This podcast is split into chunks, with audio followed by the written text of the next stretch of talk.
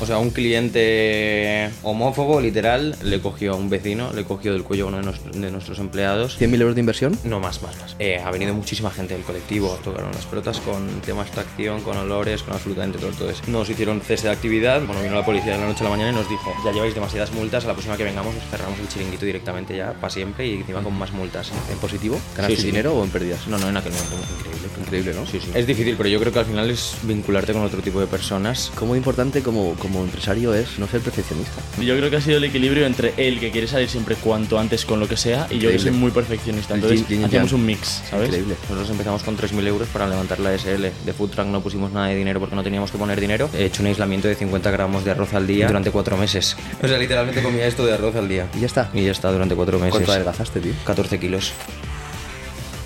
Sin sonido, sin voces, sin vaya más que los de los concursantes que tenía a mi alrededor, o sea, 20 personas hasta que me quedé con 6. Cada Es lo que que más nos dice la gente, todo el mundo nos dice, hostia, y, y siendo pareja montar una empresa. Y yo digo,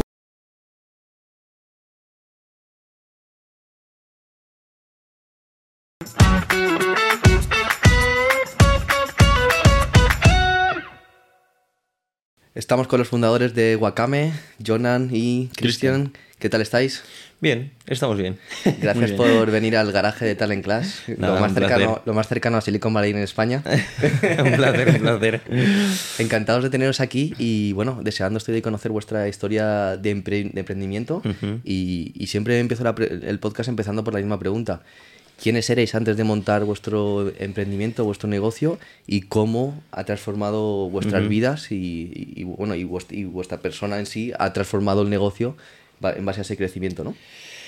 Uf, a ver, camino largo, la verdad. Eh, yo he hecho muchas cosas, la verdad, y hasta dar con una empresa eh, que haya disfrutado al 100% y que me haya aguantado tanto tiempo, que llevamos ya tres años con el restaurante, eh, me he pegado muchas hostias, he tenido muchos baches y hay muchas empresas que me he dejado por el camino, que he creado por el simple hecho de crear empresa y ya está, pero no, no, no había marca detrás, ¿sabes? Y yo creo que eso es lo guay al final de una marca y de lo que hemos creado conjuntamente también, que es Wakame. Oye, eso es brutal. Yo admiro a los empresarios que, que vienen de fracasar. Envi- eh, ¿Sabes? Admiro sí, y a además los... siento que es una cosa que no se habla últimamente casi nada. Eh, siento que todos los podcasts que veo o todos los eh, clips virales es eh, gente que le ha ido increíblemente bien, cómo pasar de una facturación de 100 euros a un millón en dos meses y al final esa no es la realidad para absolutamente nada. O sea, la realidad es que te tienes que meter muchas hostias para que tu empresa facture dinero y sobre todo que facture y además le tengas beneficio a esa empresa. Será la realidad para algunos, pero a mí realmente no me, no me despierta ningún tipo de admiración y te doy mi, mi teórica. Un empresario que está acostumbrado a perder y que por primera vez tiene éxito, en cuanto haya algún bache, alguna curva como la que me contabais que estáis teniendo ahora, no te preocupas, sabes que va a salir de esas. Pero en, en el otro lado de la moneda, en cuanto si tienes, eh, haces un emprendimiento, emprendes por primera vez y tienes éxito la primera, en cuanto haya una curva, te vas a, te vas a derrumbar y te vas a caer. Sí, sí, sí. Entonces admiro a esa gente que tiene muchos callos y que están acostumbrados a caerse y de repente tienen éxito. Estás preparado para todo tipo de situaciones. O sea, yo creo que al, al principio también nosotros nos confiábamos mucho y también la curva que estamos teniendo ahora mismo yo nunca la había tenido con ninguna empresa. O sea, había tenido empresas que habían fracasado y que las había dejado. En plan, tuve, Cuéntanos, cuéntanos. eh, tuve una marca de joyas a los tres meses, chao, porque al final la bisutería no era una cosa que me gustase. Entonces, si haces algo que no te gusta, al final, mm, por una o por otra, acaba cayendo. Eh, tuve un estudio de tatuajes por el simple hecho de que yo tenía tatuajes, pero no, no me gustaba nada aparte de, de yo tener tatuajes, pero era como, tengo que crear algo, pues venga, creo una marca, un, un estudio de tatuajes. y tú en ese momento ya eras influencer y utilizabas tu Sí, audiencia para justo, atraer justo. clientes a tus diferentes Justo. negocios. O sea, yo siempre había querido como desvincularme un poco del tema influencer, no desvincularme, pero sí crear cosas gracias a ser influencer. O sea, al final tienes un potencial muy heavy que es tener clientes, que es lo que más cuesta a muchas empresas que nacen desde cero, o sea, toda la parte de marketing. Entonces siempre he tenido como súper hilado el ser influencer a crear cosas. Pero claro, tienes que crear algo que estés muy, ¿cómo decirlo? O sea, que sea como tu bebé, si no, no, no le tienes cariño y al final acaba yéndose a la mierda. Oye, eso de ser tu bebé, yo creo que es un arma de doble filo, bajo mi perspectiva y punto de vista, porque cuanto más te enamores de tu negocio, más difícil es escuchar a tus clientes y permitir que tus clientes te den feedback. Uy, esto es complicadísimo. Cuando dices, oh, si es que mi negocio es perfecto, estoy enamorado, lo he creado con tanta sangre, sudor. Claro, cuando hay un cliente te dice, es que este plato no me gusta. Uf, Los clientes también son muy cabrones. Sí, pero cuando hay... Él lo sabe perfectamente que se lo he dicho 20.000 veces lo del tema de la Sí, pero entiendo lo que esto. quieres decir, que es más eh, difícil hacer autocrítica cuando estás como muy enamorado de tu bebé. O sea, imagínate... Pero es verdad que con el tiempo un poco lo vas queriendo, pero de forma diferente. ¿Sabes? O sea, al final lo que quieres es que crezca sano y no que crezca como tú lo quieres, que al final a lo mejor puede estar equivocado. Total, yo aquí tengo una frase que me encanta y es que al final tienes una empresa que está al servicio de los demás. No es una empresa que te tiene que servir a ti y hacer feliz a ti. Esa empresa tiene que ayudar a otras personas o hacer felices a otras personas o, o, a, dar un servicio a otras personas. Entonces está, yo creo que estar muy abierto a ese feedback que cuando estamos tan enamorados de, de, ese producto es complicado, ¿eh? Se genera un apego del empresario hacia, hacia el producto o servicio. Sí, tienes que saber separar un poquito y diferenciar y saber qué feedback es el correcto y qué feedback al final es un feedback sin, sin base tampoco, o sea que... ¿Y qué, qué metodología utilizáis vosotros para diferenciar qué feedback, por ejemplo, vosotros estáis mucho en redes, ¿no? ¿Qué feedback es, oye, este tío lo que quiere es joderme, no cojo este feedback, lo dejo pasar y qué feedback cojo y lo trabajo? Yo creo que al final se nota mucho por el tema redes, los mensajes directos que te llegan, las reviews que te llegan y sabes cuando alguien te lo dice como desde el amor, el, el error que has tenido y cómo quieren que ese error mejore, como clientes para volver, para repetir, para tal, y gente que directamente va como a doler y ya está por el hecho de pues ir a joder al empresario y ya está, que es una de las cosas que también me gusta mucho, que es ir a machacar al que lo está haciendo bien en ese momento. Entonces también creo que hay mucha envidia por esa parte. Yo creo que las críticas te construyen como persona, como empresario y te hacen crecer. Sin críticas es imposible. Sí, no, no, sin críticas es imposible, claro. Pero claro, hay que saber qué críticas lees y qué críticas no, porque como te minen la moral durante dos semanas, ponte a trabajar a las 8 de la mañana un día. Total. Mm. ¿Cómo fue vuestra historia de, emprendimiento? ¿Venís de familia hostelera? ¿No, ¿No venís de familia hostelera? ¿Por qué decidisteis empezar a la hostelería? ¿Por qué no una marca de ropa, que es lo que hacen todos los influencers? Al final es un poco el camino que todos seguís y a mí me sorprende que habéis elegido la hostelería y me encanta a la misma vez. Ya, a ver, empezamos, nosotros no empezamos, o sea, no había, no había hosteleros, yo creo, en aquel momento, porque empezamos un poco a la misma vez que Alex de Vicio, yo creo. Ah, sí. En plena pandemia, ¿no? Eh, sí, justo. ese verano. Pero no, yo solamente, solamente yo vengo de familia hostelera y tu familia no viene de familia hostelera. No, que va mi familia. ¿Cómo te engañó entonces? ¿Eh? ¿Cómo te engañó? Pues, eh, bueno, yo no he contado mi background, pero eso, era diseñador gráfico, sobre todo, fotógrafo y tal. Entonces, eh, bueno, nos apetecía crear algo juntos y él me dio la idea de crear una cuenta de Instagram de recetas veganas. Entonces todo empezó por ahí. Entonces yo dije, vale, pues tú vas a poner tu parte de influencer, yo pongo la parte más de imagen y tal. Y ahí nació la cuenta Wakame como cuenta de recetas y ya después de un tiempo, eh, pues él no quería que se quedara solo ahí, entonces ya empezamos como a pensar en la idea de pues quizá hacer un restaurante porque la gente nos quería probar. Claro, nos da un poco de miedo, pero al final dijimos... Sí, desvirtualizarlo. Este punto, este punto me encanta. Muchas empresas empiezan vendiendo un producto o un servicio y muy pocas empiezan creando una comunidad y monetizando esa mm. comunidad. Y vosotros lo habéis hecho así. Es algo que yo cometí un error. Yo empecé vendiendo un producto o un servicio y ojalá hubiera creado una comunidad. Antes de... Hubiera escuchado todos sus problemas, necesidades, inquietudes y luego hubiera creado mm. ese, ese, producto o servicio. Admiro, admiro cómo lo habéis enfocado. Enhorabuena. Bueno, natural y orgánico. ¿eh? no, no, no, fue planeado. Se ha acomodado, ¿eh? no, es que lo hubiéramos planeado, pero, pero se dio. Al final empezamos con la cuenta de recetas veganas. Sentimos, bueno, por el crecimiento que tuvimos en un año, que crecimos una barbaridad de seguidores, como que había ahí un nicho que, que había que, que, que rellenar. Y, pues fue, fue todo muy orgánico, la verdad. O sea, no era un momento en el veganismo en el que tampoco había muchas cuentas de recetas veganas. A nivel visual era muy difícil encontrar algo que estuviera guay, que te llamase la atención. Y sobre todo había mucha gente carnívora que era muy difícil pasar a, que por lo menos entendieran el veganismo y que vieran que, pues, que no, comemos lechugas todo el día y que hay miles de platos y de opciones que son exactamente igual de ricas que las carnívoras. Total. que... Os cuento mi experiencia con el veganismo. Venga. Eh, a mí desde pequeño siempre me ha encantado la carne. Y hubo un verano que tuvo un punto de inflexión eh, gracias a ver una, un documental que seguro que habéis visto que se llama Game Changers o algo así en, en, Netflix y wow, me explotó la, la, cabeza como eh, deportistas de tantísimo nivel, Olímpico, Djokovic, eso es Djokovic, Hamilton, Arnold Schwarzenegger, que todos ellos eran veganos, era como, hostia, que realmente puedes ser culturista siendo vegano, que realmente puedes sacar tu mayor rendimiento conduciendo un Fórmula 1 siendo vegano, etcétera y, y, por lo menos dije, voy a probarlo. Joder, lo probé durante seis meses, yo, yo hago ¿Vegano 100%? Vegano 100%. ¿Y qué tal? O sea, pasé de 0 a 100. Ajá. Eh, yo hago CrossFit y tengo, soy una persona muy analítica y tengo muy marcadas todas mis métricas. Sentadilla, peso muerto, eh, bench press, etc. Y aumenté todas mis métricas. Tenía más energía, era mucho más vital. fue increíble y además me sentía menos hinchado y más, eh, más definido. Eso sí, perdí masa muscular. No sé si estoy de acuerdo con esto, pero a mí me pasó eso.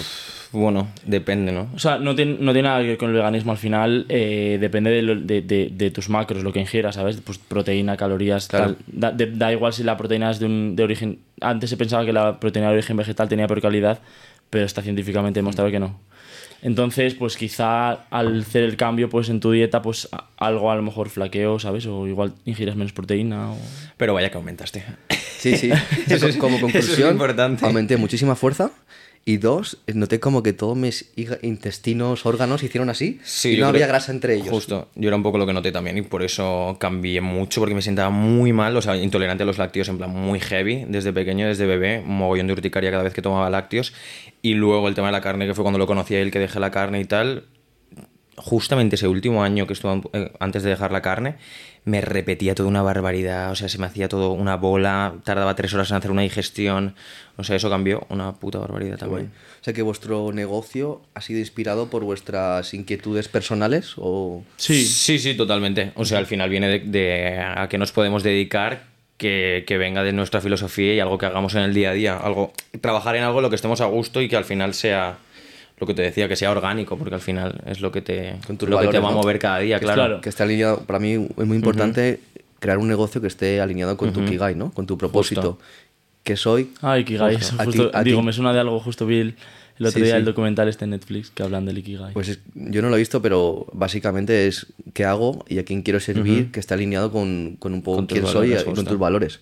Y vosotros sin duda lo habéis encontrado, porque es- no hay nada que me, que me fastidie tanto como que a alguien que le vaya súper bien y que no le gusta lo que, lo que hace. ¿no? Ya. Y es que también hay mucha gente de esto. Sí. O sea, hay gente que directamente va al Total. negocio, saben perfectamente el negocio y a pesar de que no tengan esos valores o esa filosofía, tiran para adelante y facturan también una Sí, puta barbaridad. o y, sea que- y en otros sectores, no solo en negocios. Me, me acaba de venir a la mente Víctor Valdez, uno de los mejores porteros del mundo en su momento, ¿no? antes jugaba en el Barcelona y se dejó el fútbol porque no era feliz, no le gustaba jugar al fútbol y llegó a ser uno de los mejores del mundo. ¿Y cuántos años estuvo? Bueno, también es que hay, hay que saber cuántos años, madre mía. Sí, pero que él comentaba que le obligaron a ser futbolista. Bueno, también es que también viene de la, de la parte de que los padres educan a los niños según lo que ellos no han sido en su vida. O sea, hay mucha gente que ha fracasado no ha querido ser futbolista. O sea, que ha querido ser futbolista, no lo han conseguido y el niño pues sale futbolista. Y como el niño no me salga futbolista, lo vamos a tener. Y así todo el rato. Y es un poco como obligar a los niños a que sean lo que los padres no han sido. ¿Tú vienes de familia hostelera, has mencionado? ¿Te obligaron a ser Sí. hostelero? No, la verdad que no, pero siempre me dieron la, la libertad de hacer lo que quisiera. O sea, la hostelería te enseña un poco que, pues, que hay que, que cur- que currar mucho. Mi familia ha currado una barbaridad y, y mi madre me dio ambas opciones. Mi madre me dijo, estudia si quieres y no quieres estudiar, ya sabes lo que te va a tocar. Es un poco como el plan B que hay, pero ¿En Valencia tienen el restaurante? eh, ya no se dedican a hostelería, pero Ah, su se han momento. dedicado toda la, toda la vida a la hostelería. Mi abuela era la chef de mi colegio. eh, han tenido muchos restaurantes, paellas, a leña, de todo. O sea, que era, era el destino que te perseguía, ¿no? Pues sí, sí, sí, la verdad que ha sido un poco el destino. La verdad que muy diferente también, porque las épocas han cambiado tanto que si, si mis padres se dedicasen ahora mismo a hostelería no tendría nada que ver. Y eso que mi madre está metida con nosotros en la empresa a día de hoy, pero ca- cambia mucho, o sea, no tiene nada que ver. Al final nosotros hacemos una parte de marca que es lo más importante a día de hoy. ¿Qué cambia? ¿Qué diferencias notas entre los restaurantes de hace, voy a poner una cifra al azar, 30 años, que era lo que tenía tu... ¿30 años más o menos? ¿Tenía tu familia? ¿20 años? ¿15? 20, sí, 20, eh, 20 20 y algo. ¿Qué diferencia notas entre un restaurante hace 20 años y un restaurante en el año 23, 24? Buah, Pues para empezar la comunicación, o sea que creo que es la parte más importante a la hora de un negocio a día de hoy. O sea, antiguamente no había comunicación, no había plataformas, no había redes sociales, no había ads, no había nada visual que te llamase la atención, entonces era directamente probar el restaurante, si te gustaba, pues sale. Y ahora hay gente que se mueve solamente por un post y por un story a un restaurante, sin ni siquiera olerlo, sin probarlo, sin nada. Y hay gente a la que le gusta un producto y a lo mejor no le ha gustado tanto, pero le gusta por la marca. Total. ¿Sabes lo que te quiero decir? Sí. Gracias a Dios nosotros tenemos buen producto. pero creo que hay muchas marcas que funcionan y a lo mejor no tienen tan buen producto, pero tienen muy buen marketing. ¿Cómo definiréis vosotros una marca, una comunidad? ¿Y cómo se crea una comunidad ligada a un producto o servicio? Uf. No sabría qué decirte a esto. Pues como no sepas tú que eres el... Ya, pero claro, de como ha, sido todo- como ha sido tan fluido, o sea, realmente no me considero un experto en marketing para absolutamente nada. Hombre, pues, Eh, pues aquí estamos hablando de una persona que tiene 600, 700 mil seguidores. sí, que al tú- final. Y tú al cerca final- de los 100. Eh, sí, en los 100, igual Wakame 150 y sí. Sí, sí, viviendo Sí, que al Uber final me he ese- empapado del marketing y llevo 12 años en marketing, pero, pero todo ha sido tan orgánico y tan fluido que no, no hay como una una clave, por así decirlo. O sea, yo creo que lo importante al final para crear una comunidad es estar en contacto todo el rato con la audiencia y sobre todo saber que, están, que estás atento, eh, que, estás ahí todo el rato. Es lo más importante. Vaya, yo llevo 12 años en redes sociales y, y no he parado ni un solo día con el móvil, no me he cogido un descanso de un fin de semana en la vida. O sea, mi, bolita de los stories no ha parado en 12 años. O sea, bueno, que la sacaron hace 4 años. Pero claro, da igual post, lo que sea, Twitter, tweets todo el rato, vídeos de YouTube. Entonces yo creo que es estar constante y al final vienen generaciones nuevas también que, que, que, ya no son solamente generaciones de TikTokers y tal, sino gente empresaria, generaciones de gente empresaria muy potente. Y eso es lo que pasa cuando estás alineado con tu propósito, ¿no? Con tu Ikigai, que no hace falta uh coger vacaciones. ¿Te gusta tanto tu trabajo? Totalmente. La verdad es que sí. Sí, sí, sí, sí. La verdad que no hace falta. Yo no lo siento así, no, siento que me haya hecho falta tener unas vacaciones ni desconectarme del móvil porque es algo que me gusta mucho. Y también, pues bueno, al final me ha creado un vicio, ¿eh? También, no sé hasta qué punto es súper positivo esto, pero, pero sí, sí. Si te gusta, ¿por qué no? hace, este fin de fue un, fue un evento de un, como un mastermind de esto de crecimiento personal y una de las preguntas que, que hacían era, oye, si estoy súper obsesionado con mi trabajo y he dejado de lado mi vida personal, qué trucos puedo tener para, para, un poco desligar y separar mi vida personal de profesional. Y la respuesta de uno de estos super mentores y super de negocio fue... No desconectes. No, no, cuando te gusta tanto lo que haces, estás alineado con tu propósito y con la misión que consigues, no hace falta desconectar. ¿Por qué? Porque tus amigos son gente con las que, con la que compartes tu, tu, tu visión. No hablas de fútbol, ni de chicas o de chicos, ni de. No, hablas de lo que más te apasiona. Claro, pero muy importante el entorno en este, en este punto también. Tienes que tener un entorno que entienda perfectamente el trabajo que estás haciendo y sobre todo que te inspiren y te motiven. Si tienes unos amigos que no entienden absolutamente nada lo que haces eh, de lunes a domingo, llega el viernes y lo único que te dicen es salir a tomar unas cervezas, pues probablemente ese plan no te apetezca. Entonces, al final tampoco lo acaban entendiendo, el entorno no lo entiende tampoco, yo creo. A no ser que sea un entorno emprendedor y que también tengan esa dedicación por la empresa. ¿Cómo rompes con el entorno de tu pasado y te centras con el entorno de tu presente? Madre mía, no sé, yo creo que al final no, no es que hayamos roto amistades con la gente, pero sí que eh, al final una cosa lleva a la otra y cuando estás todo el rato currando, pues tienes que rechazar muchos planes y al final pues... Yo creo que la gente también se da cuenta, o sea, al final tus amigos, claro el a lo mejor el estudiante o el que tiene otro tipo de trabajo que te está diciendo, pues este fin de vamos a no sé dónde, este fin de eh, vamos a tomar algo, vamos al cine, no sé qué, a lo mejor tú estás trabajando, tú tienes un viaje o tú tienes lo que sea, una vez dices que no, dos que no y a la quinta ya no te lo preguntan o, ya lo entienden, o sea, ya, ya van pillando que no siempre, a lo mejor tienes otros horarios, ¿sabes? Claro. Entonces yo creo que ya van pillando que a lo mejor es otro tipo de, que los sábados, trabajo. Que los sábados y domingos cuando ellos van al cine es cuando más facturáis y los lunes cuando estáis libres es cuando ellos están trabajando. Total, total. entonces casi, eh, casi nunca coinciden vacaciones o mm. días libres. Sí, es complicado, ¿no? El qué ritmo de vida quiero tener, qué, qué vida pasada tengo y, cómo desligarte de lo que estás acostumbrado pero a lo mejor no suma a tu emprendimiento, a tus objetivos y me centro en una nueva etapa, ¿no? Justo. Es difícil, pero yo creo que al final es vincularte con otro tipo de personas no, no, no, perder amistades tampoco del pasado ni tal, ni, gente que tenga otro ritmo de vida, porque al final también es muy importante rodearte de gente que no tiene el mismo pensamiento que tú. Sí, eso Lo creo súper importante, vaya. Porque al final si nos rodeásemos todos de emprendedores, emprendedores, emprendedores, o sea, nos volveríamos locos de la cabeza, o sea, no... Sí, pero, joder, el, PIB de España aumentaría. ya. Habría mucho menos paro. sí, sí, esto totalmente, pero bueno, que creo que hay que rodearse de todo tipo de gente. Totalmente, sí, sí. Volvamos a, a vuestra historia de emprendimiento. Abristeis en verano 2020. ¿Cómo fue ese, la creación de concepto? Bueno, me habéis hablado de crear la comunidad. ¿Cómo empezasteis a monetizar esta comunidad? ¿Cómo fue la búsqueda de local? Contarme un poco cronológicamente. Eh, antes de tener el restaurante físico, nosotros tuvimos una food truck. O sea, nosotros empezamos porque nos ofrecieron montar una food truck dentro de un mercado gastronómico. Me encanta. A todo esto cuando nosotros estábamos con la cuenta de recetas solamente. Y nos dijeron, oye chicos, ¿queréis montar una food truck? Se nos ha quedado una vacía y si queréis hemos visto todo lo de Wakame y tal y nos gusta mucho para que montéis tal. Me encanta. Y nosotros, mm, what the fuck, era Halloween 2020. Mm.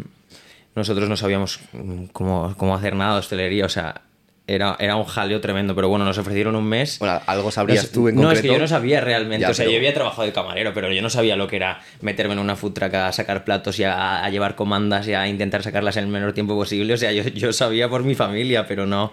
Yo no me había metido nunca a estar yo dentro de la food truck, a trabajar, a las comandas, a no sé qué.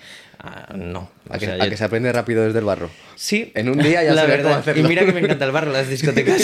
Así que creo que iba, iba como predestinado un poco al barro. Eh, um, y, y, empezamos con la food truck. Nos dieron un mes para lanzar una carta, para pensar varios platos. Y, eh, y, pues bueno, creamos una carta en un mes, creamos una imagen.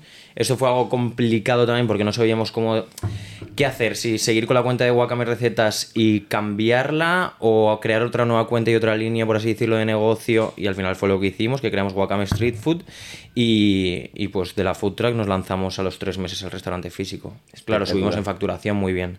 O sea, fueron tres meses increíbles y en el mercado gastronómico se llevaban un 25% de nuestras ventas mensualmente. Entonces yo les dije, eh, al final estamos teniendo una rotación increíble aquí de gente que, que se están alimentando otras food trucks de alrededor o me bajáis la comisión a mí o yo me tengo que buscar otro sitio para llevarme más, más, más porcentaje de facturación.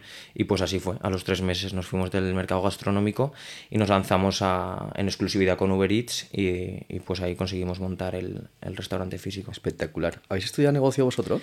No. Pues os voy a teorizar lo que acabáis de contarme, porque es espectacular. y más si no habéis estudiado negocio. Hay una, hay una metodología que se llama Lean Startup, Ajá. que consiste en cómo validar ideas de negocio y llevarlas a cabo en el menor tiempo posible y con la menor inversión posible. Al final todos tenemos amigos uh -huh. que tienen super ideas fantásticas de negocio y que tardan cinco años en llevarla a cabo uh -huh. y cuando la llevan a cabo la han teorizado tanto y, han, y se han alejado tanto de la práctica que nunca funcionan. Yeah. Y vosotros habéis validado en poco tiempo y en poco dinero Primero, una comunidad. Muy poco dinero, claro. Nosotros empezamos con 3.000 euros para levantar la SL. De Food Truck no pusimos nada de dinero porque no teníamos que poner dinero. Compramos cuatro botes de grafitis, tuneamos la. Espectacular, tío. Tuneamos la Food Truck, le metimos cuatro tubos de neón por dentro en la zona del conductor. Espectacular. De repente era una Food Truck negra con los neones. Y ahí empezamos, o sea, yo y otra chica que estaba conmigo dentro de la food truck y bueno, él con toda la parte de diseño y demás. Espectacular, claro ejemplo de Lean Startup, cómo validar ideas de negocio va casi gratis uh -huh. y rápido. Entonces pasáis de comunidad a validar en un mercado el cual no tienes que invertir en tu propio negocio, Justo. no tienes que invertir 100.000 euros o un millón de euros en abrir un... Y cuando ya tienes tu, uh -huh. tu, audiencia y tu clientela, entonces la llevo al negocio que realmente me vais a empezar a encontrar ahora mismo. Justo. ¿Cómo fue? Oye, qué, bien, oye, la verdad que bien. Escuchándolo así suena mejor. eh, um, y nada, después... Habéis entendido muchas cosas. Sí, ahora, o sea, realmente como que al escucharlo a otra persona dices, joder, me lo he currado, ¿sabes? Sí, sí, sí. Eh, um, y nada, y luego ya fue un proceso mucho más complicado, claro. O sea, abrir una food truck es más fácil. Eh, plantar, plantarte en un restaurante físico con más empleados, con una reforma de mucho dinero que creo que le metimos 180.000 unos 180.000 euros Pero de claro, ya habíais validado, ya teníais lo que se llama Product Market Fit, ya habéis validado. Claro, Esto claro. tiene sentido, la gente Sí, le gusta sí, mi sí, sí, comida, sí, sí. el ticket que Totalmente. medio al que estoy vendiendo me permite mm, tener margen de, de costes y, precio de venta y con esto puedo escalar, ya lo habéis validado. No hay Y- riesgo. es Y que no hay con riesgo. un producto muy baratero para nosotros al principio, porque al final tampoco teníamos nuestro pan brioche como tenemos ahora mismo, fabricado por nosotros, por así decirlo. O sea, era todo como muy, muy, muy eh, a prisa y corriendo para lanzar la food truck y para ver cómo, pues lo que tú dices, la validación de la gente, cómo funcionaba el feedback y demás. Y, y luego ya, pues eso es lo que te digo, fue lanzarse al restaurante físico, meterte mucha más inversión, meterte en empleados, meterte en muchos más jaleos y con el miedo igualmente de que sí hemos funcionado en una food truck, pero claro, llenar un restaurante físico con la cantidad de gastos que eso conlleva era más, era más jodido. Sí, pero hay menos riesgo porque ya lo habéis validado. Sí, sí, claro, menos riesgo hay que una persona que a lo mejor no tiene un concepto creado y dice tre- 300.000 euros de inversión y, y abre y al día siguiente comete la inversión. Es que no se sabe esto. Pero es muy arriesgado además levantar financiación, que no sé si es vuestro caso, no. eh, con, una- con un PowerPoint y con una idea es muy jodido, pero en cambio si lo validas con un producto mínimo viable y después te lanzas a, a invertir o, o a Sí, crear, sí, sí. Esta fue nuestra oportunidad también, yo Mm. creo, y lo que nos lanzó al final a, a hacerlo más grande el proyecto. Quizás si no hubiéramos empezado con la food truck no habría sido de la misma forma. No, seguro que También la gente se tiró durante tres meses, lanzaros a un restaurante físico, lanzaros, queremos un espacio solamente de Wakame. que os lo pedían, ¿no? Claro, claro, la gente nos lo pedía una barbaridad. Y, al final con- estábamos con una food truck vegana dentro de un mercado gastronómico no vegano. O sea, habían opciones de todo tipo alrededor. Sí, pero eso también os hacía diferentes. Sí, sí, totalmente. Era, era vuestro de Total. Pero la gente quería que tuviéramos el espacio nuestro propio y con, con nuestro concepto, con la idea que teníamos. Has hablado de que vuestro primer producto no era el productazo que tenéis a día de hoy. Por cierto, no lo he probado, deseando estoy cuando vaya a. Valencia. Eh, y, y decías ¿no? que no era perfecto. Y cómo importante es lanzar con un producto imperfecto. Porque al final, si lanzas con un producto perfecto, significa que has tardado demasiado tiempo en lanzarlo. Claro, y no sabes tampoco. Yo no sabía el producto que íbamos a tener ahora después de dos no años. sabes. Y, Era imposible, tenía, o sea, tenía que haber mucha práctica para, para haber dado con el pan que queríamos, para haber descatalogado los productos que no queríamos tener, para haber añadido nuevos productos, para crear una kombucha nuestra, para crear una cerveza nuestra. O sea, todo esto te lo da la experiencia. Claro, si hubiéramos querido hacer todo esto en un mes, habríamos muerto Mm. el primer mes. No, y la mucha práctica conlleva mucho tiempo. Entonces ya no lanzas rápido. Justo. Y, y cómo importante como, como empresario es no ser perfeccionista. Eh, Equivoquemos, ¿no? ¿no? Apple acaba... Es que según estás con- comentando justo lo anterior, te voy a decir, yo creo que ha sido el equilibrio entre él que quiere salir siempre cuanto antes con lo que sea y yo que soy muy perfeccionista. Entonces hacíamos un mix, ¿sabes? Increíble. O sea, yo a lo mejor le retrasaba un poquito, pero para mí me estaba adelantando un montón. O sea, no estaba llegando a la perfección, pero algo O aceptable, sea, tú, ¿sabes? tú eres el perfeccionista y tú eres el impulsivo. Exacto. Entonces yo sí, creo que... cariño, yo soy del día de rápido, Increíble. platito, pim pam Claro, pum. decíamos, y- venga, vamos a sacar un plato Increíble. nuevo. Y yo ya estaba pensando, vale, pues el mes que viene lo probamos la sema- una semana, la semana dos, tal, tal. Y decía, no, mañana o pasado mañana. Y ya lo anunciaba en stories. Mañana plato o pasado mañana plato nuevo. Y no van a llegar los productos del proveedor. Sí, Increíble. tiene, tiene que haber un balance, yo creo. Entonces ni se puede ser mix. tan impulsivo como yo porque las cosas no son tan rápidas, ni se puede ser tampoco tan perfeccionista en muchos Por casos. lo en que la tú, gente porque además te Sí, come sí, el tiempo y... Así que, mira, una pequeña reflexión. Tú hubieras lanzado sin sillas y sin mesas y tú hubieras lanzado con un restaurante de oro, a lo mejor vacío y con De hecho, cuando ya la- el- No, no, es perfecto el ejemplo porque abrimos con unas sillas, pero no eran las que me gustaban. Fue unas que cogimos en el último momento, pero es que yo no había encontrado las sillas perfectas. De hecho, le daba mucho todo Y las esto de hemos las cambiado, sillas. al tiempo las Y cambiamos. sabes que las sillas perfectas no existen, tío. No, no existen, pero las cambiamos porque no me Porque las gustaban nada. compras son perfectas, el mercado evoluciona, tus clientes evolucionan y hay que cambiarlas. Nunca son perfectas. Un negocio evoluciona, las personas evolucionan. Sí, Y sí, hay yo que abrí con unas sillas que no me gustaban nada, pero abrimos. Total, quiero lo importante. hay que lanzar proyectos de forma imperfecta. Pongo dos ejemplos súper rápidos de empresas que acaban de lanzar productos imperfectos y siguen vivas y con muchísimo exitazo. Apple, el iPhone 12 acaba de desaparecer. Ya. Em, Samsung lanzó un teléfono que explotaba la batería, no me acuerdo cómo se llamaba, el, el Note no sé qué, ¿no? Sí, 20, no sé, el de los aviones, ¿no? y siguen facturando millones. ¿Qué pasa? Lancemos productos imperfectos y- y, que evolucionen. Sí, sí, totalmente. Entonces, ¿abristeis vuestro primer restaurante? Abrimos nuestro primer restaurante. ¿100.000 euros de inversión? No, más, más, más. ¿Cuánto? Eh, la obra ya solamente fueron 180.000 euros. ¿Y el o sea, nos, nos- nos subimos de 200.000 seguro. 200.000 fue el CAPEX y mm, deuda bancaria propia, inversión propia, Mm, Nosotros empezamos, o sea, conseguimos una financiación por parte de plataforma. crowdfunding. Eh, no, eh, Uber. Uber Eats. Ah, espectacular. Con exclusividad. Por, por proveedores. Justo. Increíbles. Y, y nada, y luego pedimos préstamo y póliza. Y Qué bueno. con préstamo y póliza, pues conseguimos, eh, conseguimos lanzar el restaurante. Y en lanzamiento de web estábamos acojonados. Bueno, yo estaba acojonado porque yo no sabía lo que íbamos a llenar de gente. Sí que es verdad lo que tú dices, que veníamos de la food truck y tal, pero al final no se te quita el miedo, ¿sabes? De, lo, de, lo- de, de cuántas reservas puedes llenar y tal. Y pues llenamos tres meses de, tres meses de lista de espera. Increíble. Y uh, ya en ese momento ya vuestra marca personal como influyentes, influencers ya estaba bastante trabajada, ¿no? ¿O aún no? Sí, sí, sí, sí. Ah, vale. O sea, como influye yo mucho tiempo. Ah, vale, o sea que- en esto, sí, sí, sí. O sea, al final ha sido lo que nos ha dado la baza para poder jugar con el restaurante. Ok. Vale. Eh, abristeis la apertura, tres meses de espera. Tres meses de lista de espera. eh, ¿Cuántos productos en carta? En aquel momento. Pues tendríamos que... eh, Bastantes menos que ahora, ¿eh? Por eso. principales que teníamos, la wakame, el bocata... Ponle tres principales, dos, tres entrantes y dos postres. Ya está. Sí, súper reducida. Seis, siete productos, ¿no? Justo. Muy reducida. No teníamos cócteles tampoco, que ahora tenemos cócteles. eh, tampoco teníamos nuestra cerveza, no teníamos nuestra kombucha, no teníamos. O sea, era muy básica. Era un poco lo que teníamos en la food truck, llevándolo un poco más a restaurante físico. En la food truck vendíamos con los platos del propio mercado gastronómico, que eran unos platos de metal como muy street food, por eso le pusimos street food a la cuenta de Wakame. Y, y en el restaurante era como llevar esa experiencia, pero más a restaurante, pues una mejor presentación, unos platos más bonitos.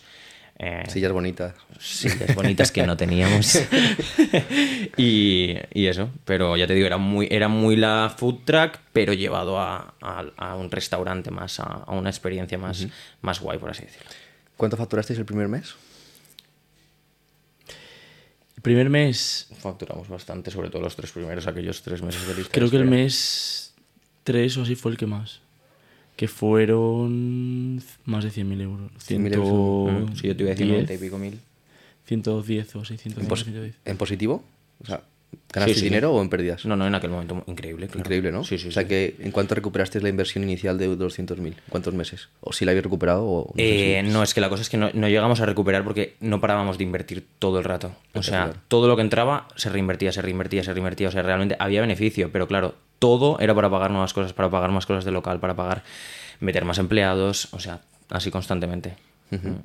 ¿Cómo ha ido evolucionando el negocio? Eh, de cómo era inicialmente con siete productos en carta a lo que es a día de hoy. ¿Cómo habéis escuchado al cliente o al comensal para ir que vuestros productos Pues intentar mejorar todos los platos que teníamos al principio de la food truck, mejorar panes, mejorar el pan brioche, por ejemplo, eh, mejorar producto, búsqueda de nuevos productos en mercado que no tuvieran otros restaurantes veganos en Valencia, eh, meter un poco pues bestsellers, yo creo que no tenían otros restaurantes también pequeños venezolanos veganos que en Valencia no, bueno, en Valencia es muy difícil encontrar pequeños veganos en, en España en general, la verdad, en restaurantes.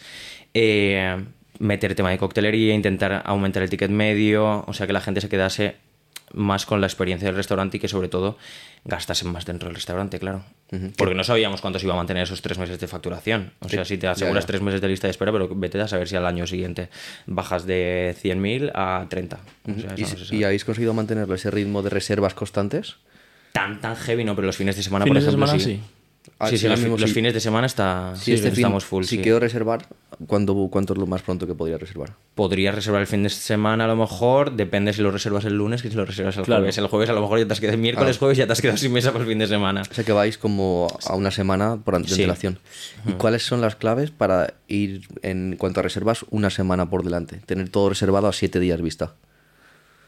¿Comunidad? Mm, yo ¿Gran creo que novedades, o sea, es muy importante lanzar novedades todo el mes para que la gente que ya ha venido quiera repetir y sobre todo lo que nosotros tenemos muy bueno, al final es la comunidad, que hay mucha gente que viene de otras partes de, de España, o sea, muchísima gente viene de Barcelona solamente a probar guacame, gente que ha venido de? Sevilla, gente que se coge un avión de Mallorca, comen y se vuelven. Hay gente que va a Valencia, a Wakame, y ya de paso va a los Oceanographic de Valencia, ¿no? Por ejemplo.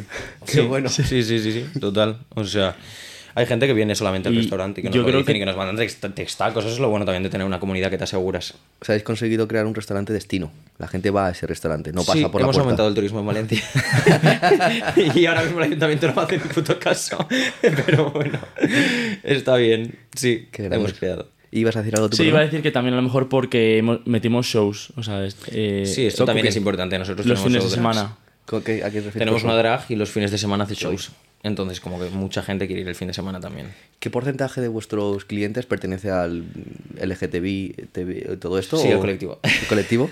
O, ¿y, qué, ¿Y qué porcentaje No hemos hecho una encuesta como tal, pero sí que es verdad que somos un restaurante al final que es como dentro de la hostelería un poco muy diferente a esto porque al final contratamos gente sin, sin mirar a quién contratamos, que, que nos da, a mí me da igual contratar a una persona que sea no binaria, una persona transexual y de hecho lo- me gusta. O Pero, sea, pero no me refería a empleados, Ajá. que también. No, Genial. no, en general, en general, sí, por sí. eso te, te- te iba como a hilar, que al final nuestra comunidad, por parte mía también, por parte de mi perfil, eh, ha venido muchísima gente del colectivo y viene muchísima gente del colectivo y el target todavía creo que no lo tenemos como muy definido porque también viene muchísima gente mayor que a lo mejor no ha probado en su vida el veganismo y lo prueban ahora. Somos una marca joven y moderna, pero ha pasado por el restaurante absolutamente gente de todo tipo. O sea, yo me acuerdo de los primeros meses cuando estábamos ahí dentro todo el rato, eh, que veía una mesa de abuelos de 70 años, veía unos padres con los hijos y el carrito y veía un- una mesa de seis chavales jóvenes celebrando el cumpleaños de 17 años. No, te lo preguntaba porque, joder, es, es un nichazo. O sea, orientar a un, un restaurante a un colectivo muy concreto, no hablo colectivo solamente GTBI, puede ser, no sé, gente de más de 50 años, eh, chavales de entre 15 y 25, por su orienta- orientación sexual también. Es un Sí, sí, sí. nichazo, es un nichazo. Sí. Yo, yo creo que es difícil encontrar sitios y espacios en los que te sientas seguro. O sea, más siendo el colectivo. En Madrid no. En Madrid en- está muy avanzado. en otra- en para los provincianos, yo sí. en Madrid, Barcelona está muy avanzado el tema. Sí. Pero, pero vete a otras ciudades. No, no, totalmente de acuerdo. Te vas a otras ciudades y es complicado eh, que se vaya un tío maquillado a un restaurante. A ver cu- cuántas mesas lo miran. O sea, entonces yo creo que por esa parte sí que creamos desde el principio como esa tranquilidad de, de- de que, oye, puedes venir al restaurante, sentirte como quieras, ser quien quieras y nadie te va a juzgar, ni camarero te va a mirar mal, ni ninguna mesa te va a mirar mal y, y nunca ha pasado esto. o sea que- ¿Cuál es el show que hace mm, el, drag? Nada, un show, va variando. O sea, los fines de semana, viernes y sábados, pues hace show. Y está todo el día, ¿no? Eh, no, solamente por las noches. O sea, un poco en, desde las nueve y media hasta las 12 que cerramos. Qué bueno. ¿Os sentéis cómodos hablando un poco más en concreto de, de negocio, facturación, Sí, eh, sí, sí, de sí. beneficio, etcétera? Sí, sí, sí. ¿Cómo Él llevo- es el que más sabe de esto. Pero tampoco tanto porque no llevamos mucho esta parte, es más su hermana y su madre. Vale, Pero pues, bueno. pues cifras que os sintáis cómodos. Sí, sí, sí. No, yo todas las que sé los yo Ah, las vale. digo. ¿Cómo ha ido la facturación desde el primer año 2020, 2022, 2023? ¿Cómo ha ido ese crecimiento o decrecimiento? Eh, pues a ver, obviamente los tres primeros meses eso fue una locura porque ya te digo es que estaba lleno hasta el turno de comida del martes. Pues claro, eso no es real, o sea, creo que ningún negocio del mundo hace overbooking todos los días de la semana, incluso algo. Bueno, algunos hay. que hacen ahí sus overbookings. Los yo hay. no, Pero yo, sí, yo no- no lo he visto nunca. no es la realidad, Yo no lo he visto nunca. Ni, ni un McDonald's. O sea, Mira, mi, mi modelo de negocio favorito en hostelería es un modelo, por ejemplo, como, como Vips, que es capaz de facturar desde las 7, 8 de la mañana cuando abren para desayunos hasta que da la última cena a las 12 de la noche. Comida, o sea, desayunos, ap- aperitivos, Merienda. comida, merienda y cena. Claro, es que si te abres a todo eso. Hablo- O sea, si ya te abres desde desayunos y haces todo el día entero. Claro, pero hay que saber mucho, ¿eh? No, eso. o sea, no hablo de marca, no hablo de que me gusta Sí, la comida, sí, sí, hablo sí, de total- modelo de totalmente, negocio. totalmente. Estás 16 horas al día facturando. Totalmente. Tu local no respira. Totalmente. Y al final hay muchos negocios que han hecho esto también. O sea, con, con el tema de alcohol y luego cambiar a fiesta. Sí. Primero cenas, después retiro las mesas y luego saco dinero del alcohol también. Total. Bueno, rentabilizar el negocio al final. Yo si pudiera lo haría también. ¿eh? Lo que pasa es que tengo una licencia hasta la una. si no, metería también.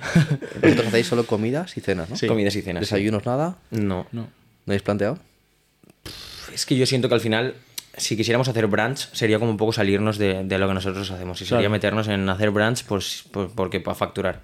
Pero no es nuestro objetivo tampoco. O sea, nuestro objetivo es comidas, cenas y. Sí, co- y como ya que no está. queremos un poco- Delivery y físico. Ese es nuestro, nuestro objetivo. Y nuestro próximo objetivo es delivery, totalmente, ahora mismo. ¿Qué porcentaje de vuestros ingresos provienen de delivery? Ahora mismo, muy pocos, porque claro, tuvimos la transición al restaurante físico. Al principio hacíamos mucho globo en aquel momento con el tema de la food truck, porque mandábamos muchísimo a casa y había gente que no se quería mover a un mercado gastronómico, pero en el momento en el que abrimos el restaurante físico y la experiencia, es que no sé si lo has visto, pero es como muy guay, el baño es todo de espejos, todo locales de neones, entonces Qué guay. todo el mundo quería ir a hacerse la foto al restaurante. Muy Entonces nuestro instagramable. delivery bajó, nuestro fí- el físico subió. Muy instagramable, muy instagramable, justo. perdona. Nada.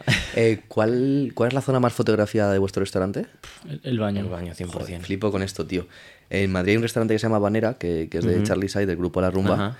¿Habéis Ah, estado? del grupo La Rumba, sí. y el- la zona más fotografiada es el baño. Ajá.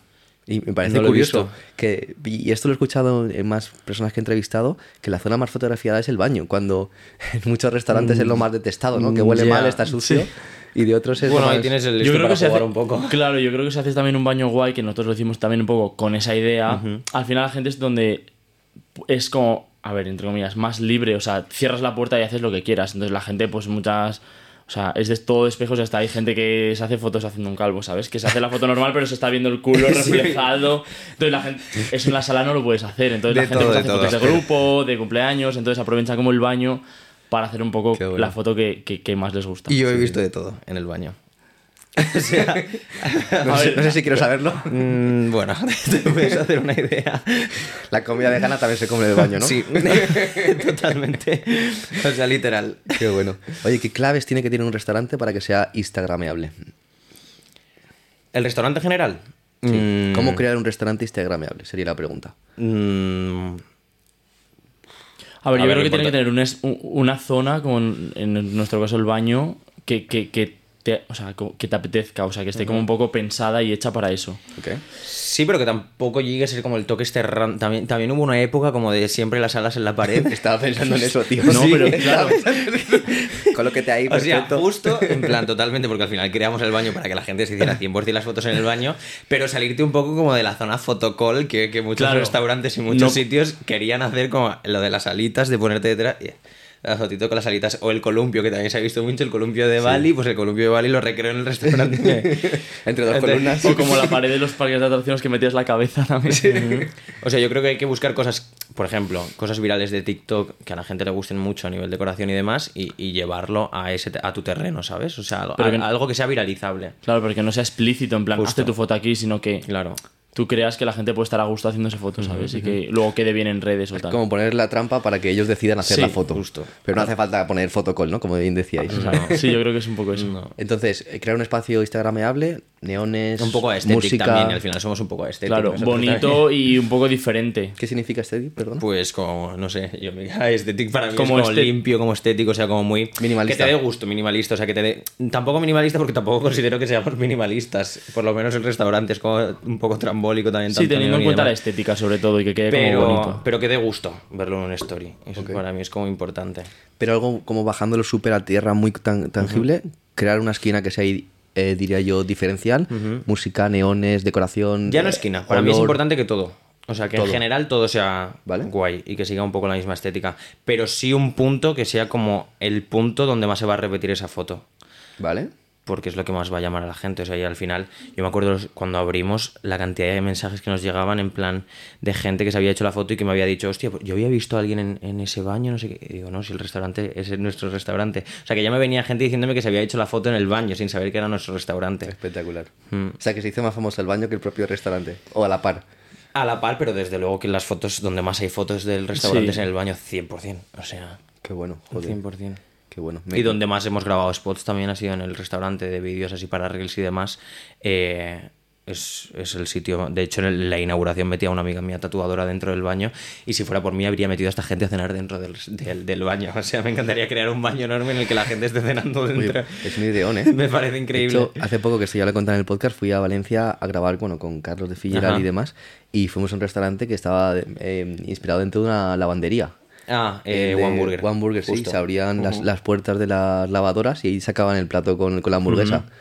Oye, pues con Muy los baños... estadounidense esta idea. ¿Eh? En, en Estados Unidos hay varios así, Sí, sí, sí. muy guays. Y ellos son muy guays también. Sí. esa, idea, esa idea me encanta.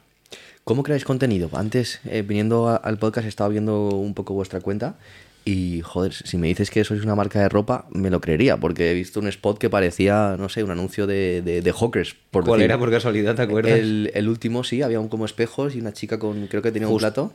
El- ah, justo. Vale, sí, uno de los últimos que grabé con la... El baño. Sí, sí, es el baño, Ah, ¿es claro. el baño? Es el Ah, baño. qué sí, bueno. sí, sí, sí. Yo pensaba que era un probador de, No. Una tienda de ropa. No, no, es el baño, es el, El baño. baño. Ah, qué bueno. Eh, para mí, o sea, el creador principal de, de Reels, eh, tema yo, ¿vale? O sea, Reels yo, pero toda la producción de fotos, y tal y todo lo visual es él. O sea, todos lo- lo- los posts tan limpios y todo lo, lo trabaja mucho él. Vídeo y foto, ¿no? Sí, pero bueno, que ahí todo lo hemos hecho o en el restaurante, los platos que son pues más en, os- con fondo oscuro y de los platos de tal, y luego todo lo blanco, que bueno, vamos alternando el blanco y el negro en casa. Tenía como una habitación en casa de estudio y ahí hace todo. Claves para fotografía gastronómica. ¿Qué nos puedes dar? Eh, para mí, luz yo natural. digo muchas veces, si Para te hicieras un máster serías un crack porque la gente Oye, vamos a hacerlo. fliparía con lo casero Para que mí luz es natural, o sea, hay muchos trucos en internet de eh, que la mayonesa sea espuma de afeitar porque no se corre y queda como, ¿sabes? No se te mueve. Eh, lo- poner las eh, trocitos de cartón en las capas de la hamburguesa. O sea, hay mil trucos en, en YouTube. Incluso Y- pintarla para que brille, he visto yo, ¿no? Sí, también, o sea, con un poquito. Sí, hay muchas cosas. O sea, eso es importante, porque es verdad que muchas veces la comida no tiene que estar rica, sino que tiene que estar vistosa. O sea, hay muchas veces yo dejo las cosas eh, un poco crudas para que estén más duras y no se me doble, ¿no? ¿Sabes? Sí. Todo eso está muy bien, pero yo creo eso, lo que te decía al principio, para mí la clave también es la luz natural. Porque se ve diferente la comida. O sea, está como viva. O sea, la gente se empeña a hacer las fotos en estudio, pero es que no. mm, para mí le faltan algo. Entonces yo muchas veces lo he intentado, que es una putada a veces, porque cuando es invierno, es eh, llueve, no hay luz y tengo que hacer un post, pues o espero o lo hago como puedo, ¿sabes? Porque no tengo la luz que necesito. Y para hacer, y esta pregunta ya es para los dos, para hacer un post viral eh, mediante una fotografía o un vídeo, ¿hace falta tener una cámara de 7000 euros o se puede hacer con un simple móvil? Mm, no, ¿Qué o sea, importa, la calidad o el contenido? O sea, yo creo que para. O sea, yo creo que al final es un poco la comunicación que tú le des al, al vídeo o al post. O sea, creo que es lo más importante, sobre todo en vídeo, que es lo que más he hecho. Sí que es verdad que eh, trabajamos con unos amigos nuestros que son unos cracks en producciones y, y graban con buenas cámaras y demás, pero hemos hecho cosas con presupuestos muy ajustados y, y con un equipo limitado mm, heavy. O sea, y hemos sacado cosas muy guays y que se han hecho virales. Eh, Al final no lo viral importante no hay unas justo. normas de lo viral. O sea, nadie sabe lo que se va a hacer viral. Bueno, pero vosotros ya tenéis olfato, un poquito, me imagino. Sí, con tu marca te lo, te, te lo hueles, claro. O sea, sabes lo que puedes hacer, lo que no puedes hacer, lo que va a llamar la atención y lo que no va a llamar la atención. Y también yo creo que va cambiando un poco la tendencia. O sea, antes, a ver, siempre lo, lo que está bien producido a todos nos gusta, pero por ejemplo ahora sí que hay una tendencia de lo casero que yo no sé si hasta un punto está igualando a lo, a lo, a lo superproducido o incluso ganándole terreno por TikTok y demás. Entonces, lo casero y lo grabado con el móvil, lo instantáneo, lo... ¿Sabes? Casi es mejor que lo hayas grabado en el momento súper natural y si te, haya, tengas la mesa manchada que hayas eso pues ha hecho una producción de tres días ¿sabes? porque, porque engancha más hoy en día el, lo, lo, cotidiano y lo, lo auténtico sí lo auténtico Sí, pero vaya, tú has estado haciendo, es que justo tú has estado haciendo las fotos de Wakame eh, con la Sony Alpha de, años, o sea, y, claro, parece que... Todo el mundo, sí, mi Sony, bueno, la que están dando de moda. Mi Sony. es, la primera, es, la 7, ahora van por la 7, ya no sé si 5 o 6, bueno, han ¿Por metido... Cuál Jorge? 7 4 y 7 Hay, hay más que iPhones y yo tengo la, la 7 y todo el mundo me dice, te la cambio, tal eh, te, vendo la mía anterior, la 2, la 3, y es que me hace bien porque yo como hago fotos, va perfecta, es que va perfecta. Qué bueno. ¿Cuál es el post más viral que habéis hecho y que no esperabais que fuera viral? Estoy pensando ahora. Yo eso no lo sé, es que tú miras más estadísticas. La verdad que tendríamos que mirarlo. Uno, o uno de ellos, uno de ellos. A ver, ahora mismo se me viene el vídeo de la agresión, pero claro, es como feo Sí, eh, de hecho, no es ese, es ese 100%. Sí, sí, es ese, claro.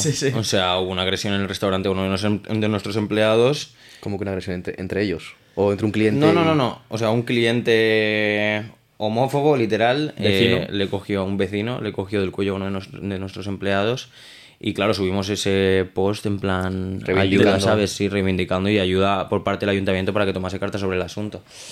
Eh, y ese fue el post en el que más nos ha... Sí, sí, dos millones de visualizaciones. O sea que... Qué bueno. Pero vaya, no, tampoco lo esperábamos, la verdad. O sea, no... Y ha repercutido... Calidad, cámara de seguridad. Sí, literalmente. ah, ¿en serio? Fue de, El post fue de la cámara. sí. Y ha repercutido Pero al final no es como un ejemplo de, viralidad, porque al final sabes que es un contenido que... Sí, que no está perdiendo el producto, sino es más lo que ha sucedido. ¿Y, ¿Y que fuera de producto? Mm, que fuera de producto. Ahora mismo no te sé decir, no sé si mm. alguna de las producciones. ¿Te iba a decir los ah. de 3D a lo mejor o no? Yo me acuerdo uno que gustó muchísimo, que fue cambio de una plataforma a otra, que fue un vídeo súper casero que hicimos, como con toda la historia de Wakame, eh, recopilando todo lo que habíamos hecho desde el principio hasta el restaurante físico y cómo nos íbamos en exclusividad con la otra plataforma. Y era súper casero, con una voz en off, en plan, todo como súper rápido en movimiento. y eso fue muy guay. Y el vídeo de lanzamiento de packaging eh, de cuando abrimos en Madrid también fue, fue muy guay también este. Qué bueno.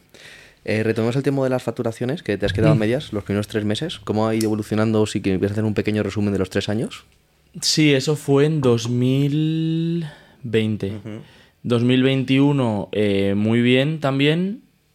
Pero claro, es que eh, cifras que no me las sé. Pues de los 100. Es que el, el más que más, ya te digo, fueron un poco más de 100.000. Anual, si quieres, lo hacemos anual. Anual, el 2021. 750, unos 750 mil euros creo que fueron. Enhorabuena. Primer año, sí. Que eso fue el 21, ¿no?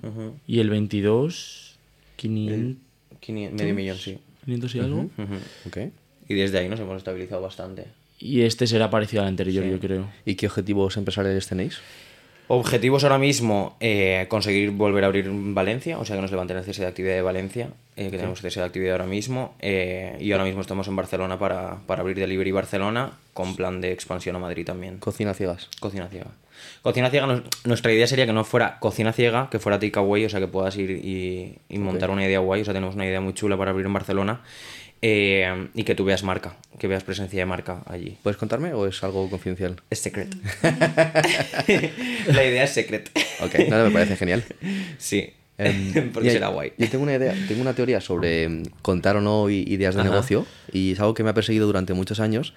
Siempre he pensado que hay dos tipos de personas cuando emprenden, ¿no? El que tiene una super idea que va a cambiar el mundo eh, y no se lo cuenta a nadie, y el que tiene una super idea que iba a cambiar el mundo y se lo cuenta a todo el mundo. Y creo que ambas opciones son válidas, ¿no? Y por ahí está el caso de, de Facebook, ¿no? Con Mark Zuckerberg. Yo, yo, no yo, no sería como una idea en plan de, de, que me pudieran copiar, sino pues más que nada como eh, no gafar, ¿sabes? O sea, soy como muy de... supersticioso, ¿no? Sí. Sí, sí. De hecho, cuando abrimos el restaurante no, no, comunicamos nada en redes, ningún amigo sabía cómo iba a ser el restaurante hasta el día que terminamos la reforma, que hicimos el evento de inauguración y ya fue todo el mundo al restaurante. Pero recuerdo que lanzamos el vídeo de, de cómo era el restaurante ese día que acabó todo y que hicimos la inauguración. Pero sí, como me, me siento que se me puede gafar las ideas. Ah, vale, si va por ese lado, eh, no te digo lo que iba a decir, porque iba más por el como el miedo a que me copien, ¿no? Ajá. Y No, que va, que va. O sea, yo no creo. O sea, y de hecho, me da igual que intenten. De, con la cuenta de recetas ha, ha habido mucha gente. Tampoco lo llamo Sí. como copiar, pero sí que hay gente que, que- que te coge de referencia. Yo al final también hay, hay muchas ideas que cojo de referencia y no siento que esté eh, haciendo un copy-paste. Sino al final- lo veo de una forma positiva. Si tú estás haciendo algo bien, sí, siento que, que le puedes inspirar a la gente y al final eso es importante. Nadie va a crear el mismo producto que tú. No. Y eso es imposible. Claro, y el que te copia siempre va a estar esperando a que tú des un paso para copiártelo. O sea, no, no, va, no vas a ver cómo. Avanzarte. Claro, y al final porque la no- rivalidad es buena. Mira a Roger Sí. Federer y Rafa Nadal. Eh, Son quienes son gracias a haber creado esa rivalidad. justo. Y seguro que vosotros, me puedo imaginar que a lo mejor estás eh, inspirándoos o y compitiendo por cuota de, de estómago Sí, sí, sí. con otros restaurantes veganos. Y eso os inspira a ser mejores. Totalmente. O sea, y al final de ideas consigues hacer tú otras ideas. O sea, al final es coger como una base de lo que a ti te gusta y llevarla a otras vertientes. Total. Cuando nosotros empezamos con el restaurante, yo miré mil cosas, los dos miramos mil cosas. Estábamos todo el rato, yo estaba todo el rato, me acuerdo, metido en cosas de Tokio, porque era un poco como la idea que teníamos, restaurantes de Tokio, eh, todo tema de iluminaciones, decoración. O sea, y hay mil cosas que me han inspirado. Eh, y al final, pues no siento que que puedas pegar algo tal cual y que tampoco interesa a nadie. La gente tiene que saber que hacer un copy-paste no sirve de nada, básicamente. ¿Cómo ha transformado el negocio, este, este emprendimiento, vuestras vidas personales? ¿Os, habéis vuesto, ¿Os habéis visto impulsados a nivel de crecimiento personal por vuestro negocio o no ha cambiado nada en vosotros? Liderazgo, gestión de personas, eh, eh, adversidad ante la, bueno, pues situaciones complicadas. A ver, yo creo que al final lo que nos ha enseñado a nosotros un poco nuestra experiencia, uno, saber delegar. O sea, es muy difícil saber delegar. Eh, pero al final es algo que tienes que hacer si no quieres eh, morirte a los cinco años de un ataque de ansiedad de estrés. Entonces, para mí, saber delegar es muy importante. Y saber que cada persona tiene su, de- su departamento. En que tú haces lo que se te da bien y no puedes querer abarcar absolutamente todo. Es un tema complicado, ¿eh? Sí, no meter Muy mano complicado. porque si no. Muy complicado. Pero sí marcar límites y saber en qué, en qué posición está cada uno y qué es lo que tiene que hacer cada uno. Ni yo me meto en sus cosas ni él se mete en las mías. Sí que es verdad que podemos debatirlas y hablarlas y, y comentarlas, pero, pero hay que saber, eh, bueno, y al final más siendo pareja. ¿Ah, sois pareja vosotros? Sí. No sabía. Ah, qué bueno. Mira. Sí, sí. Pues, Sí, eh, sí. hostia, pues eso sí que es complicado de verdad, ¿eh? Eso sí que es complicado. Es lo que más nos dice la gente. Todo el mundo nos dice, hostia, y, y siendo pareja, montar una empresa. Y yo digo, pues mira, mejor que, que montarla con amigos, seguro. O sea que. ¿Y conseguís separar, ir a la cama, tumbaros y no hablar de facturas, Sí, negocios, reels, sí. vídeos y habléis de otras cosas? Sí. Yo creo que es algo que también hemos tenido como muy claro desde el principio.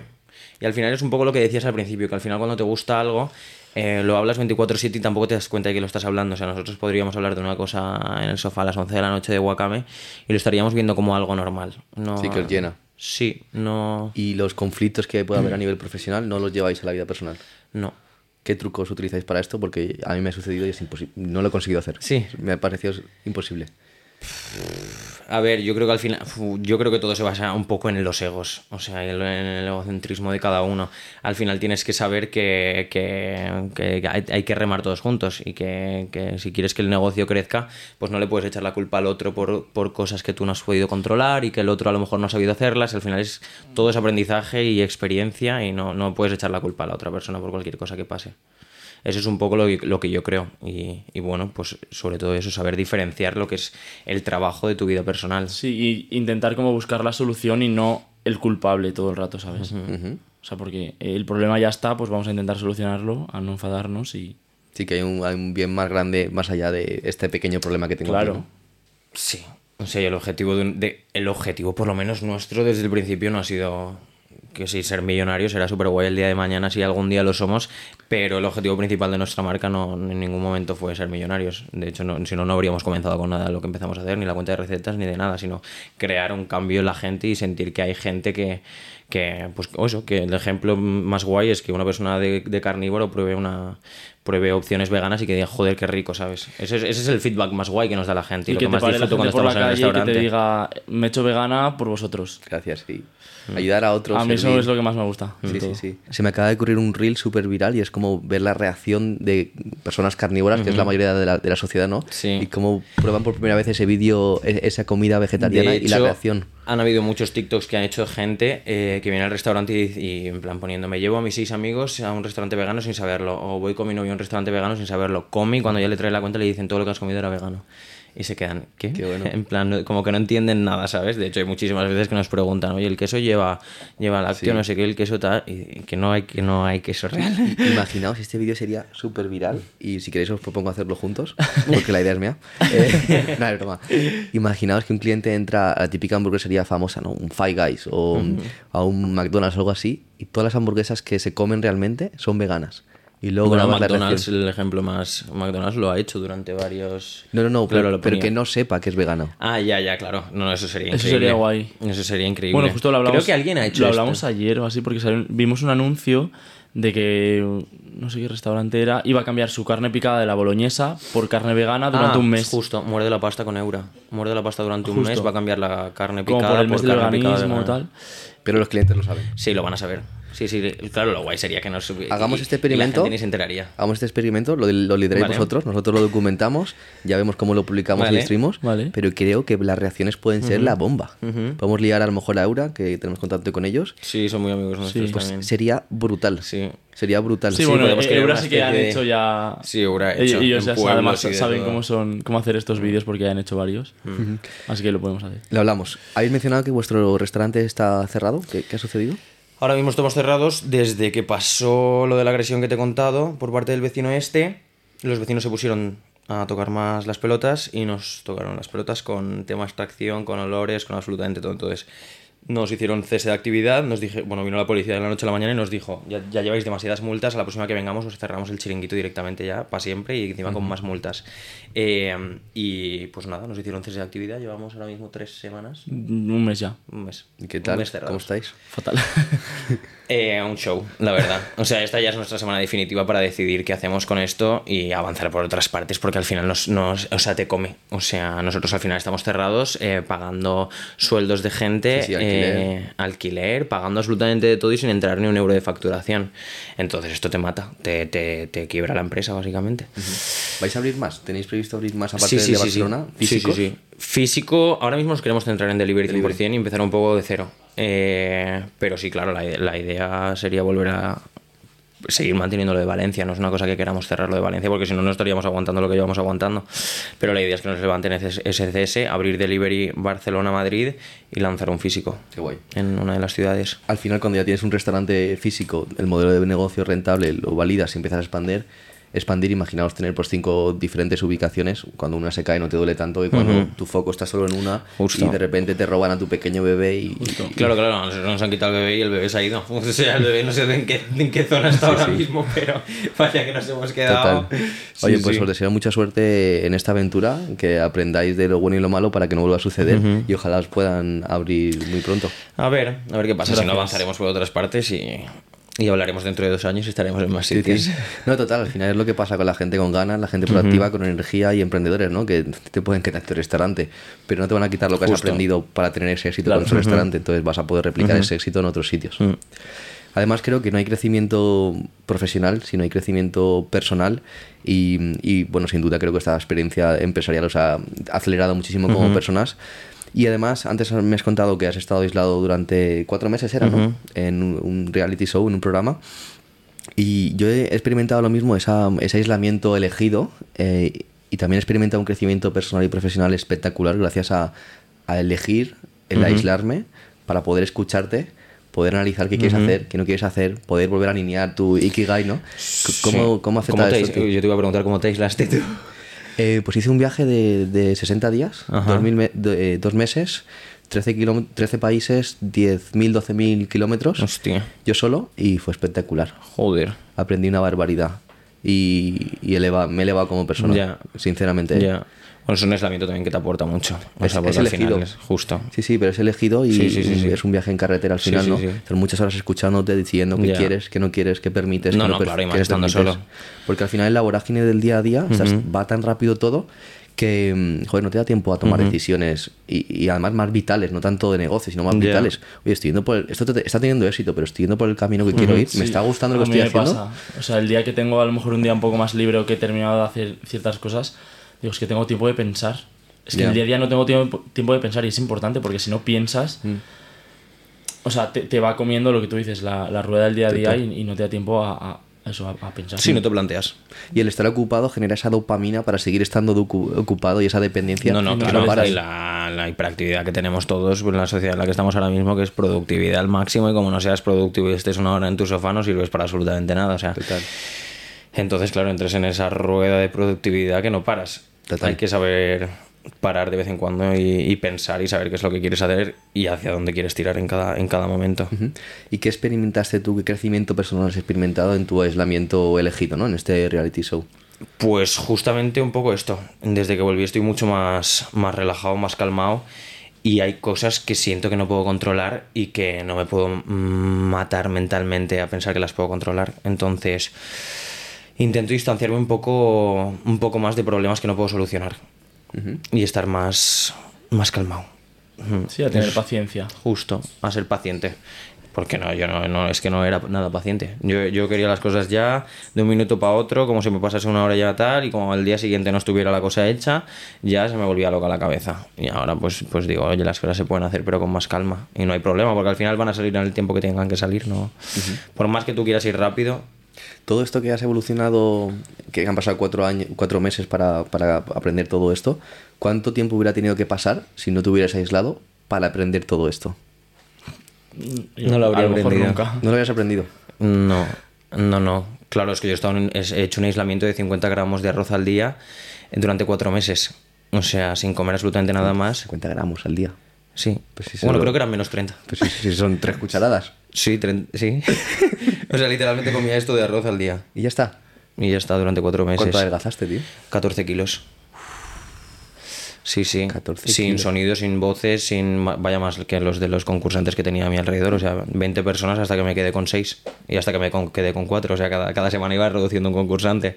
Entonces llegaban puntos en los que literalmente era yo la arena, la luna y, el, y ver cómo pasaba el sol de un lado para otro. ¿Y ¿Qué tal? Bien. ¿Llegaste a Mm, disfrutarlo? Bien y mal. Eh, sí, lo he disfrutado en muchos momentos, pero claro, hay momentos en los que el tiempo no pasa absolutamente nada, que piensas que tu vida ya no existe porque olvidas las caras de la gente, eh, olvidas todo. O sea, lo único que piensa tu cabeza es en comer y en el instinto animal que te sale, el olfato que se te amplía una barbaridad. Y eso, yo sabía qué cámara llega por el olor que tenían. Y, hostia. Y el... Depende de cuándo se había duchado, ¿no? Yo totalmente. No, la verdad que olían muy bien. y eso daba envidia, porque daba envidia al detergente que llevaban ese día. Qué bueno. Para cerrar este super podcast, que me lo he pasado súper bien, por cierto, tengo tres preguntas. La primera es, ¿cómo va a evolucionar la compañía? ¿Qué evolución esperáis? Ajá. Y os hago las otras dos después. Vale, eh, Wakame Street Food evolucionará a delivery y restaurantes físicos y Wakame Recetas, que le pegamos justamente cambio la semana pasada, pues hacer todo un poco más, lo que te hablaba Cristian antes, un poco del tema comunidad, hacerlo todo un poco más casero, de, de generar como ese engagement y, y esa comunicación entre nosotros y los seguidores, que era un poco como empezamos, pero cuando nos obsesionamos como demasiado con el perfeccionismo, el minimalismo la cuenta y tal, ahí creo que perdimos un poco como comunidad. Por así decirlo. la autenticidad. Justo. Entonces, Y ahora nuestra la idea es como justo, en plan, reconectar otra vez con, con todos los seguidores que teníamos y los que nos empezaron a seguir desde el principio y, y contar un poco más nuestra vida, el lifestyle que tenemos, eh, pues tema deporte, emprendimiento, o sea, contar un poco más todo lo que hacemos en el día a día, que creo que hacemos muchas cosas y al final la gente no se da cuenta de todo el proceso creativo que hay detrás de Y cada no cosa. quedarnos solo en comida, sino quizá abrir pues en abanico a nuevos hábitos y, y estilo de vida saludable. Total. Has mencionado una cosa que me encanta, es el tema de los procesos creativos. ¿Cómo potencias vuestra creatividad? Haciendo deporte que has mencionado, yéndote a retiros de no sé cuánto tiempo. ¿Cómo, cómo, cómo, la, cómo la potenciáis? Buah, es difícil, ¿eh? La creatividad. O sea, mm, necesitas espacios, yo creo, para ser creativo. O sea, necesitas espacios de, de stop y de, de viaje o de deporte. Entonces nosotros nos intentamos mantener activos todo el rato y no quedarnos encerrados en casa pensando en cosas o en, ¿sabes? O sea, intentar todo el rato estímulos. Y, y al fin y cuando no estás creativo, pues dar- darte ese tiempo. Porque si, si no estás creativo un día y te obligas a ser creativo, un chavo a la creatividad, porque es que es imposible. O sea. Sí, pero sí puedes potenciar estar en ciertos ambientes o estar en cierto estado mental en el cual te sientes más creativo. A mí me ayuda, sobre todo cuando tienes que ser creativo ya, en plan de que no lo puedes dejar, porque a, a lo mejor dices, ay, es que no me siento hoy creativo, mañana no, pues que lo tienes que entregar hoy. Cuando me tengo que hacerlo, me ayuda a ponerme eh, cancelación de ruido, o sea, no oír nada, o ruido marrón. Los AirPods o qué. Sí. Y o el ruido marrón. ¿Eso qué es? Hay, hay tipos de. O sea, hay ruidos que tienen nombre según las ondas. Hay blanco, marrón, rosa. Y son diferentes. Y el marrón me ayuda mucho a concentrarme. Perdona, perdona. ¿Cómo suena un ruido ¿Qué te marrón? parece? A ver, Que lo has dicho como el que habla de... pues todo fue porque excavadora. Ojalá. A mí Un me da amigo- mucha creatividad en la obra de mi casa. un amigo me dijo que hace un par de años que él lo escuchaba para dormir. Le digo, pero estás toda la noche con, ese, con un ruido. Y me dice, sí, lo leyó, lo escuchó no sé dónde y tal. Y yo lo probé y no para dormir, pero me concentra. ¿Pero cómo es el ruido ese? Es homogéneo. Y a ver, vas a decir que no si lo escucharas ahora, pero me recuerda un poco a las olas del mar. ¿Sabes que ese ruido de fondo de las olas del mar Ah, fuertes? sí, ya sé lo que es quieres como- decir. Sí. Ah, vale, Es vale. así un poco todo el rato. Es igual. O sea, simplemente es eso todo el rato. Yo soy más pero te prometo ¿te que hace que tu mente pien, o sea, te concentres, ¿sabes? O sea, mm, evita distracción. A mí por lo menos. Hoy lo voy a, lo voy a probar. Ruido marrón. Sobre todo cuando tengo que Hay escribir y que me para- cuesta más concentrarme, me lo pongo y, y- y- y va un poco más fácil. Hay mucha gente que lo utiliza para dormir. Yo me dormía mejor con voces en el comedor de mi casa cuando vivía con mis padres que sin voces. Bueno, típico que cuando estás echando la siesta con la tele encendida y te la apagan, Uy, pues con la película también, te sí. despiertas, ¿sabes? Sí, es como que estás escuchando una Eh, historia, ¿no? Sí, sí, justo. Y mis últimas dos preguntas de cierre. Me gustaría primero entender qué es para vosotros el éxito empresarial. ¿Cómo definiríais que una persona tiene éxito? Y luego os cuento mi definición de éxito, que la voy a definir mediante dos preguntas. Mm, éxito empresarial. Para mí el éxito empresarial, el éxito en general en la vida, pero sobre todo empresarial, es sentirte, sentirte en paz y estar a gusto con tu empresa. O sea, sentir que aportas valor no solamente a la comunidad que tienes, sino sobre todo al equipo. O sea, siento que es muy importante que tu equipo esté en armonía contigo y que si no tienes un equipo que esté a gusto, pues ya has fracasado, la verdad. Entonces eso para mí es muy importante, o sea, estar a gusto en general con todo el mundo. O sea, mi sueño sería increíble tener eh, no sé cuántos deliveries tal y tener una office guay que estar ahí con el equipo, o pensar sea, ideas, obvio conseguir creativos. tus objetivos, pero sin que, es, que sean un poco como Mm. que no estén en la luna. Que está bien tenerlo como meta, pero no como objetivo, ¿sabes? Que no te frustres si no llegas o que disfrutes del camino también.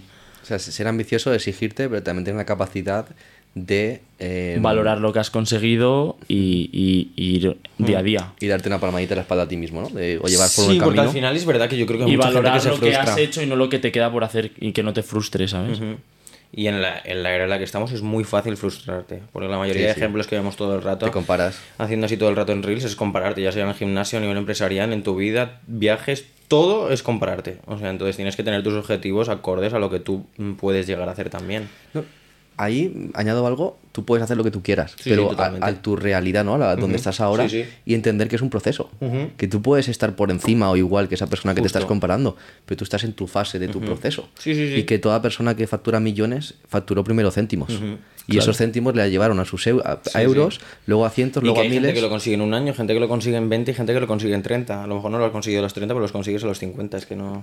Total. Antes hablábamos, por ejemplo, ¿no? Eh, yo conocí, te conocí por el podcast de, de Fitzgerald.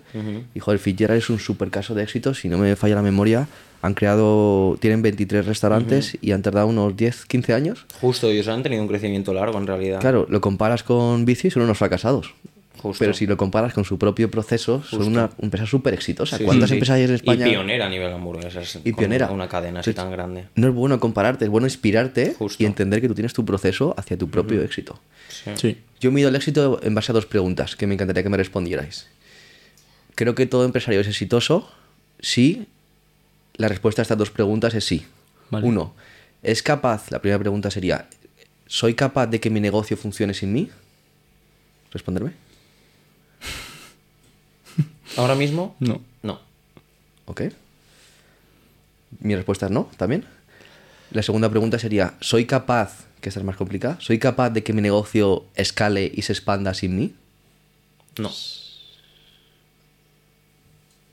Yo dudaba en esta. Yo digo no. Yo también digo no. No, no, no sé. He dudado simplemente. He dudado. Entonces no, o sí. No sé, no para estar con vosotros. ¿Podrías montar cinco restaurantes más sin vosotros? No, no, eso no. No es verdad. No. No. No porque perdería toda la esencia, no sé. Claro. Pues tenemos todos mucho que trabajar. Un placer, chicos. Gracias. Me lo he pasado muy bien, ¿eh? Muy Súper enriquecedora. placer, muy guay. Muy, muy guay.